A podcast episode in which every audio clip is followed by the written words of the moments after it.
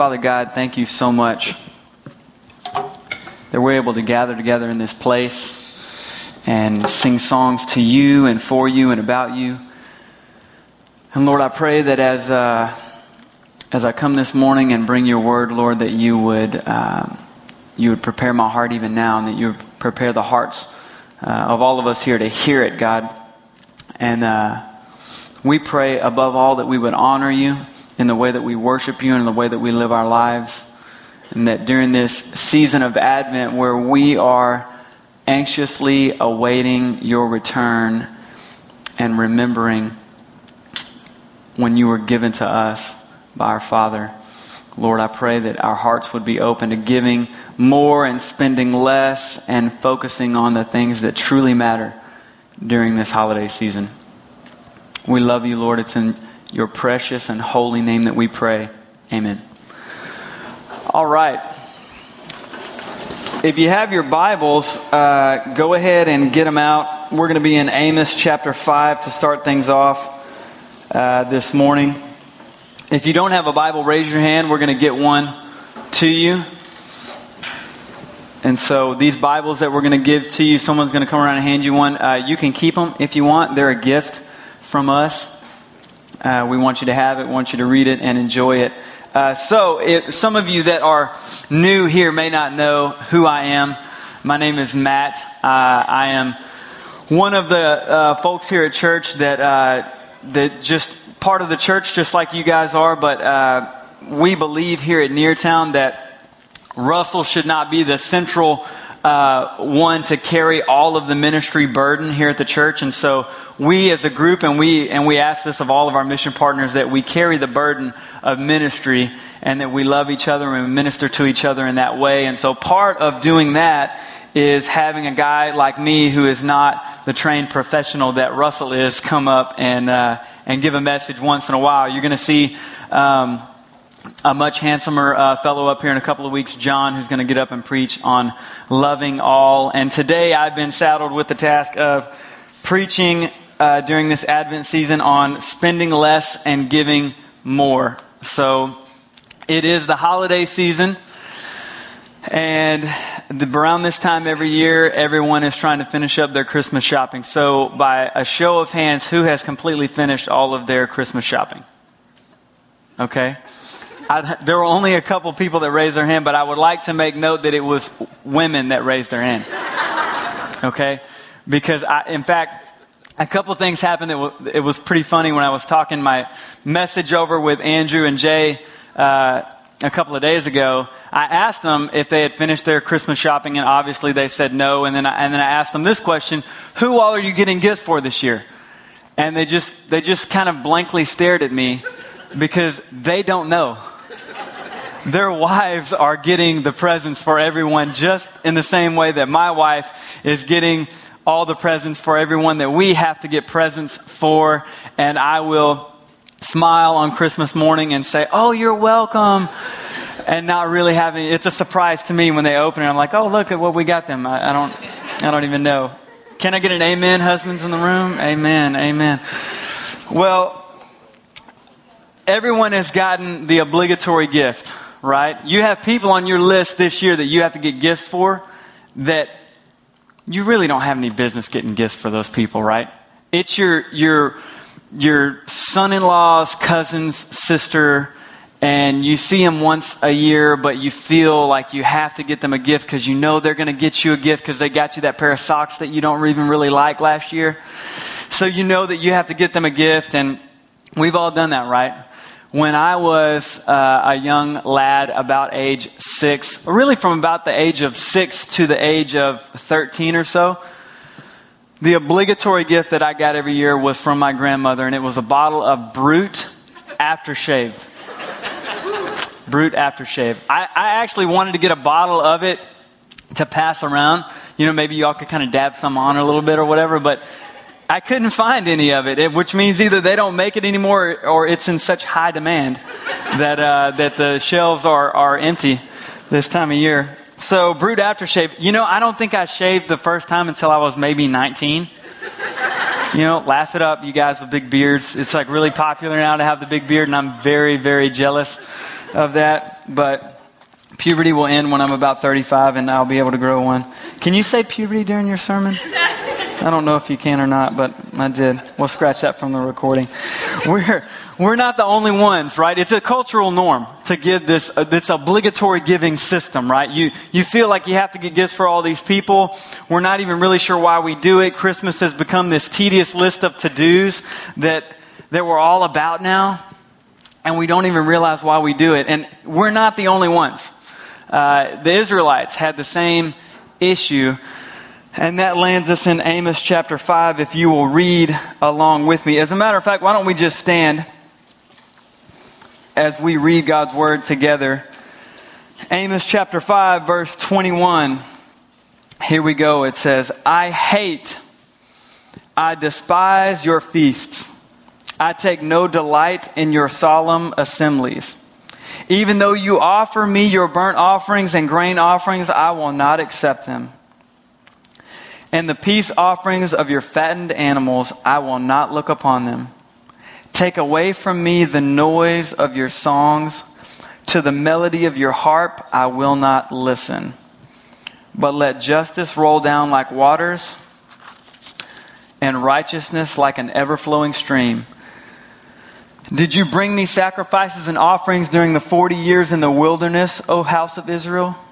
You shall take up Sikkuth, your king, and Kiyyun, your star god, your images that you made for yourselves, and I will send you into exile beyond Damascus, says the Lord, whose name is the God of hosts. May God bless the reading of his word. Amen. You may be seated. Well, Merry Christmas, huh? That was a really uplifting uh, passage of scripture that we just had there. You know, if you're new to the Bible, you're new to Christianity, and even if you're not, there are some things that we should revisit as we, as we attempt to understand this passage here.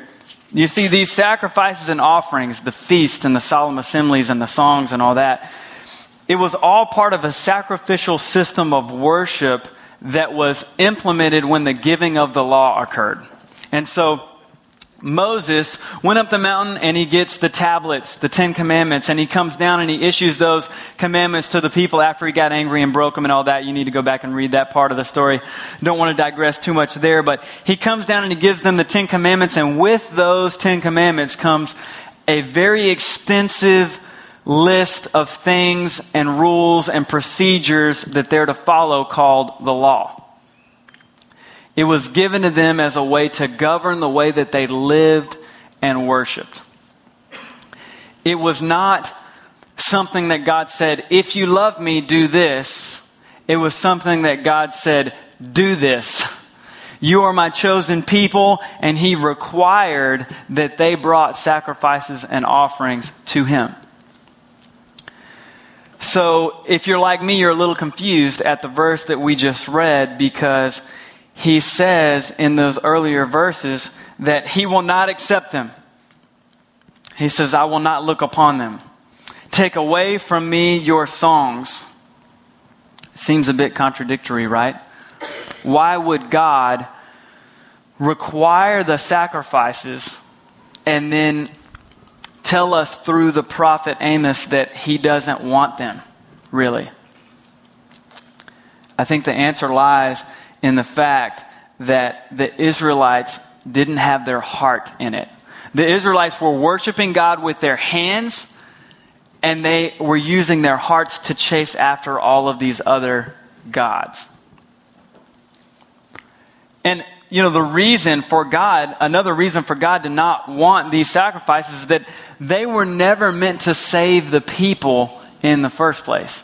And if you, if you're like me and you're, you know, you're a little ADD and you don't have, you don't take away too much from a sermon, if you take away anything, make this be one of them that those sacrifices and offerings couldn't save the people. They were never meant to save the people. And just as they were not meant to save the Israelites, there's nothing that you can do in your daily life. There's no box that you can check off. There's no uh, formality of attending a church service or reading your Bible at this particular time or doing your good deed for the day that is going to save you. It just won't. Salvation has always been by grace and through faith. You see, we were never. Uh, we were never able to save ourselves of our own volition. Paul says um, in Ephesians that we were dead in our sins and transgressions. And God, in His mercy, brought us near by the sacrifice of the cross. And so we reflect on that. You see, the law was never meant to, to save the people. In fact, Paul tells us that the law was given to show the people their sin. Paul says, How would I know what it is to covet if the law had not, told, had not told us that thou shalt not covet? Okay? So, this list of rules, this socially acceptable form of behavior where they continue to bring these sacrifices and offerings before the Lord because everybody was doing it, right? It was what they did as part of their daily lives. And then with their hearts, in their spare time, they're chasing after these, these false gods. They're, they're wandering after these things that, that get their heart excited and they're giving their affection and their time and their energy to these other things. All the while going down the list and checking off the boxes that they needed to do to stay up with the requirements of the law. Can you believe that they would do that after all God had done for them? Right? God, God took them, they were in slavery to the Egyptians. And God brought them out of their slavery and set them free. And they wandered through the desert for 40 years, and God provided food for them. They opened their tent up in the morning and there was manna on the ground. How awesome is that? Right? And then and then they chase after these other gods that they made with their own hands. That's sick. We would never do that, right? We would, we would never do that. I don't know about you, but um, I am exactly like Israel. I am exactly like Israel. And I hope I'm not alone, but I'm just going to confess to you today that I, uh, I will do the socially acceptable thing, and I will go to church, and I will sing the songs, and I will do my devotional, and I will, I will do all the outward things that we, we think we need to do as Christians, right? Um, and then I will chase after all my false gods. And my false gods have names, just like the names of the Israelites' false gods. My false gods are Facebook and Twitter and Instagram, the god of pictures, and my wife and kids, even my job, money. You know, am I saying that we are to get rid of all those things? Certainly not. We should put them in their correct place, though. You see, the problem with me, and I'm hoping that I'm not the only one, but the problem with me is that I tend to place my affection and the priority of those things in my life on a much higher level, a much higher place on the shelf than I put my affection and my, my time and my energy and my devotion to the Lord. An example of that might be that Husbands, you can, you can probably give me an amen on this one too. Sometimes I care more about pleasing my wife than I do about pleasing the Lord. Sometimes I will bend uh, to, to please her or, or go out of my way to please her, even when I feel as though God is telling us that we should do something else. I avoid that confrontation there. Sometimes I would rather spend my money on something that I want rather than fulfilling the need of someone that I know needs it. Right? Can I get an amen, brother? Amen. Amen. So we do those things, right? We can all admit, I hope, that we are just like Israel in that way. So, how do we stop this? Jesus offers us some guidance in the book of Matthew, chapter 6. Turn with me there if you have your Bibles. That would be the first book in the New Testament. Uh, turn to chapter 6 there, verse 19 is where we're going to be. I'll give you a second to get there.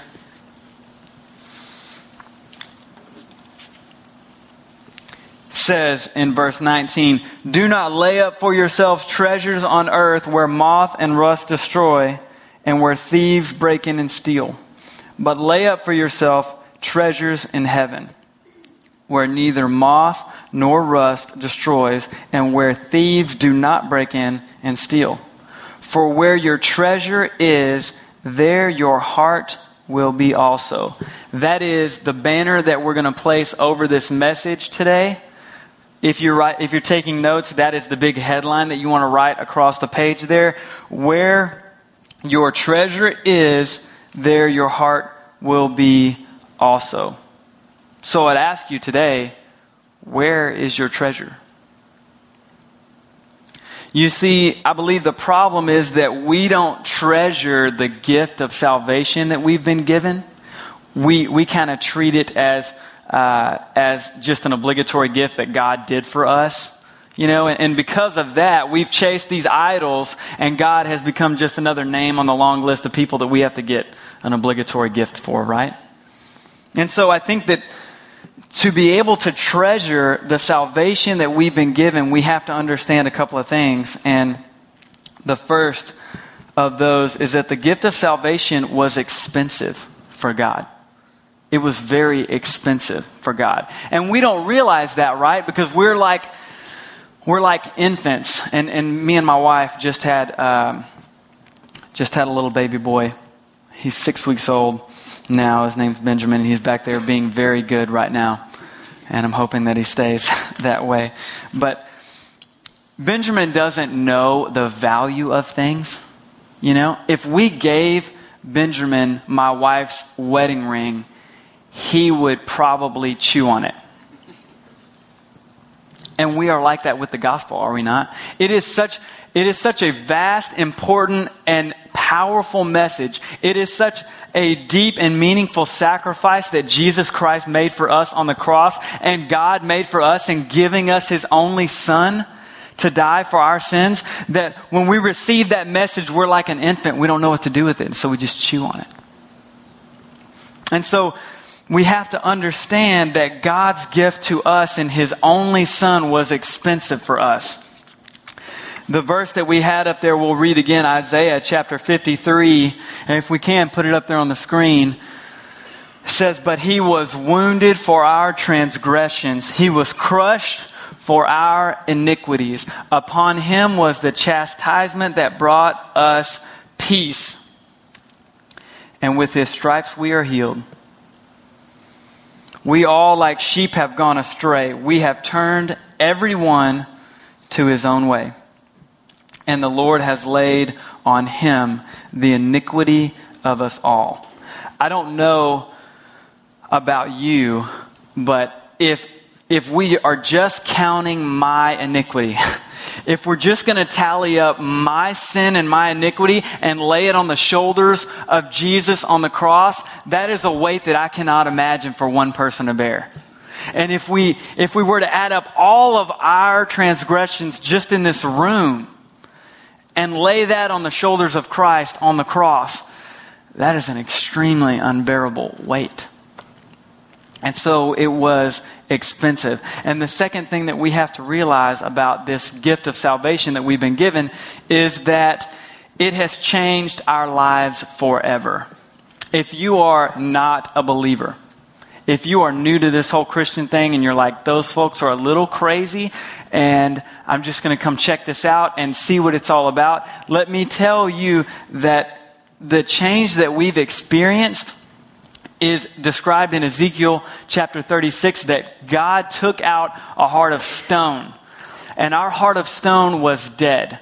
It was lifeless and it was cold. And we did not feel certain things about other people that maybe we should have felt. We didn't feel certain things about God that maybe we should have felt being made in his image. And so what God did, apart from our own effort, is he reached in and he pulled our heart of stone out and he replaced it with a heart of flesh that is beating and alive and can feel. And so the things that we used to treasure, we no longer treasure like we once did, and we begin to treasure the things that God treasures. You see, we were dead in our sin. We were slaves to our sin, just like the Israelites were slaves to the Egyptians. And God, in His sovereignty and His mercy, set us free from that. And we're changed. We're a changed people because of that. And if we could turn our attention away from all of the flashy, bright uh, idols that we worship, hopefully we could begin to treasure that gift of salvation a bit more. So, how do we how do we put this all into play right? How do we how do we take this idea of spending less on the stuff right? All of the stuff that we're going to get and we're going to we're going to spend a lot of money on it and a lot of energy and a lot of frustration in trying to um, trying to stay up with the requirements of the socially acceptable norms of the holiday season right how do we get away from that well let me ask you some questions how are you spending your time how are you spending your money? How are you spending your emotional energy, your affection? What is your affection placed on? You know, and, and I will tackle the first one, um, the toughest one first, uh, shall I say, and let's just talk about money. It gets a little uncomfortable when we talk about money, doesn't it? There are better ways that we can spend our money. And if we are to follow the guideline of Matthew chapter, nine, uh, chapter 6, verse 19, where our treasure is, there our heart will be also. And so let me just, you know, I'm not on staff here at the church, so I can say it. Are you given to the church? I mean, is that important to you? Are we approaching church as we do our Black Friday sales? Are we consumers at church? You see, the church is meant to be a body of believers. We are all connected. Look around to your neighbor. You are connected to these people.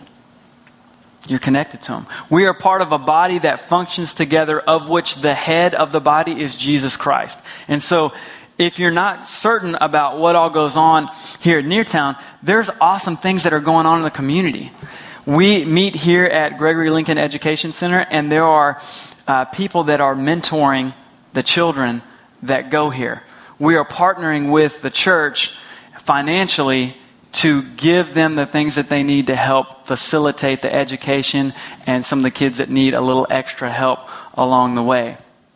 Uh, we also partner with folks in Ethiopia and some mission work that's going on there to present the gospel to folks that have never heard it before. And so we don't approach church just as this place that we go and we sing these songs and we hear this message and, and then we leave and we go about worshiping our other gods during the week. It is a living, breathing body of people, this, this mission partner. That's why we don't call our, our, our folks that are on mission with us members, right? We call them mission partners because we are on a mission to invite busy people to experience the peace of life in Jesus Christ here in the city of Houston. It's an important thing. And so if you treasure that, you should give to it, right? I mean, I don't feel like that's a crazy thing to say. We treasure lots of things that we give to. And I think the local church should be one of them. I think it's important. It helps further the advancement of the gospel in the city of Houston, and not just here, but all over the world. Ethiopia, some of the other places that we are ministering to children in Compassion International. That's another great place to spend your money is Compassion International. A lot of you already sponsor children, and uh, my wife and I do, and we have seen a huge blessing just to know that the little bit, what, what is just a, a small amount for us, is given. And to those children, it is a huge, huge deal. We got a letter back uh, from Kofi, our young man that we sponsor, and he told us in the letter what, what all he bought with the, you know, however, it wasn't a large amount that we sent. I can't remember how much it was, but we sent, it was a gift for his birthday or something like that. And the list of things that he was able to do with that for him and his family, it was just mind boggling. It would truly bless your heart to do that. And you know, maybe you're sitting there and you're thinking, that would be cool, but you know, I just that just doesn't stir me up. Well, you know, sometimes you have to give to something, and I'll credit Andrew with kind of with kind of reminding me of this. Sometimes you have to give to something before you really begin to treasure it. Right? Sometimes you have to give your money and have some skin in the game, and once you have some skin in the game, you all of a sudden begin to care about it. If you're in a free fantasy football league, you're probably not, you may not check it every week. But if you paid for that fantasy football league, you're checking those stats every week because you want to know, you know, you, you didn't spend your money in vain, right? It's the same way with our hearts. Our hearts tend to follow these places that we invest in. So if you're, if you're here and you're not sure about this whole giving to the church, you're not sure about spending your money on things like Compassion International or the Star of Hope, which is an awesome uh, mission that's centered on the gospel here in the city of Houston that feeds and houses thousands of homeless people every year. If you're not sure about that stuff, I, I would, I would plead with you to begin to invest just a small amount. Begin to give something. And watch, watch your heart begin to treasure those things. Another one is time. This is the one that, that really grinds on me because I am the most uh, I have such a deficit of time in my life because I am so scattered. I do so many different things. I wear so many different hats that I end up neglecting the things that are important. And so I would encourage you, just like we talked about a moment ago, look at the people around you in this room. You are spiritually, spiritually connected to them. You are part of a body of believers. And you should get to know them invest in meaningful time, engage with these people that are sitting in this room and those that are part of our, our church that couldn't be here. Not only the people of the church, but engage with those that are not in the church, your neighbors, your coworkers. Invite people into your life to hear your story and listen to their story. And you know, if we will all engage with each other as well, and we operate and we function like a well oiled machine, like a working body of believers, our left hand and our right hand are going to know each other and know what we're doing. And just like whenever I bring my hands together like this, my left hand and my right hand don't have to guess on where to fall there. They know exactly where they're headed. My, my fingers don't collide. They, they fit right into the exact place that they need to go because they know each other, they know the movement of each other.